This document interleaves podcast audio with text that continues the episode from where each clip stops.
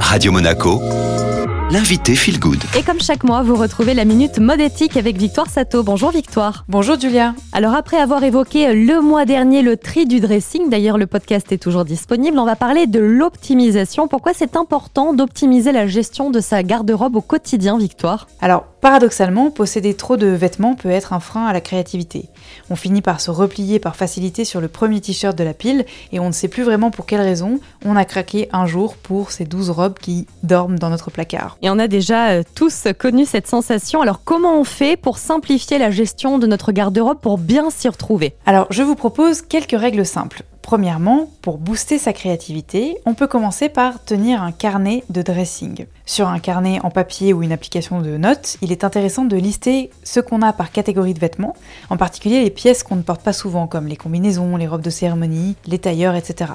Comme ça, quand on manque d'inspiration ou qu'une occasion particulière se présente, ça permet en un coup d'œil de se remémorer ce qu'on n'a pas porté récemment et qui viendra réactiver le processus d'assemblage créatif. Deuxièmement, on peut tenir un cahier de style. C'est un exercice que j'appelle aussi le café mateur. Alors ça consiste sur un carnet papier ou une appli de notes, encore une fois, à noter les détails ou les styles qui nous ont plu sur une personne au coin de la rue ou sur internet et d'essayer de se l'approprier secondairement avec des pièces qui sont déjà présentes dans notre dressing. Troisièmement, il est bon d'avoir une logique de rangement. Procéder à un tri par vêtements, robe, chemise, pantalon, etc. ou par couleur qui permet de construire plus facilement sa tenue le matin.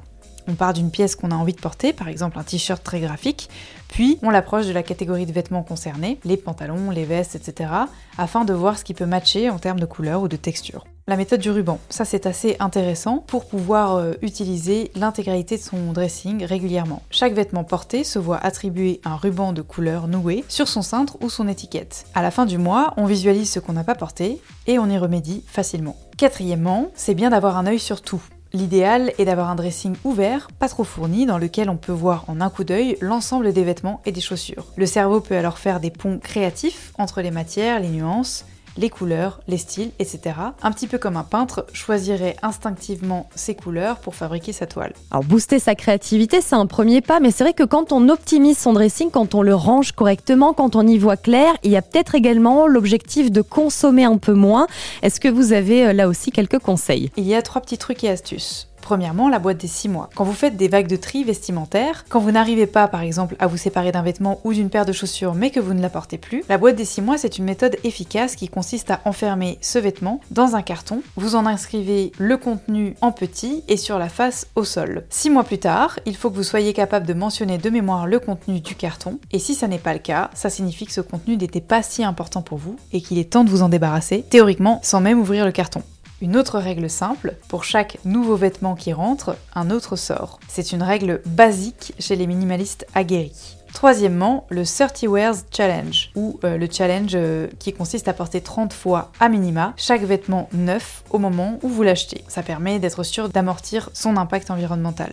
Ensuite, pour bien vivre son dressing au quotidien, je vous propose quatre dernières petites règles faciles à appliquer. Premièrement, faire un dessin du dressing de vos rêves. Alors, dans la limite de la surface de son habitat, il est possible d'optimiser au mieux ces espaces de rangement. Et pour ça, rien de tel qu'un croquis basique, avec si besoin à l'appui des tutos qu'on trouve sur Pinterest ou YouTube, dans lesquels on s'autorise à concevoir un espace de rêve pour aligner ses baskets ou empiler ses hoodies préférés je vous recommande vivement de pratiquer un grand tri chaque semestre. On l'a vu lors de l'épisode du mois dernier. La méthode est très simple également, parce que c'est vrai que paradoxalement, le contenu de placard, quand il est trop important, peut nous empêcher d'exprimer vraiment notre style. Quand on a trop de vêtements, on est très frustré d'en posséder autant sans en profiter. On achète donc de nouveaux vêtements, et bien souvent très similaires à ceux qu'on a déjà. Troisième règle, compartimenter ses placards. Idéalement, il faut cloisonner jusqu'à ces compartiments de sous-vêtements dans ses tiroirs pour bien s'y retrouver au quotidien. Enfin, quatrième règle, nettoyer régulièrement. À la manière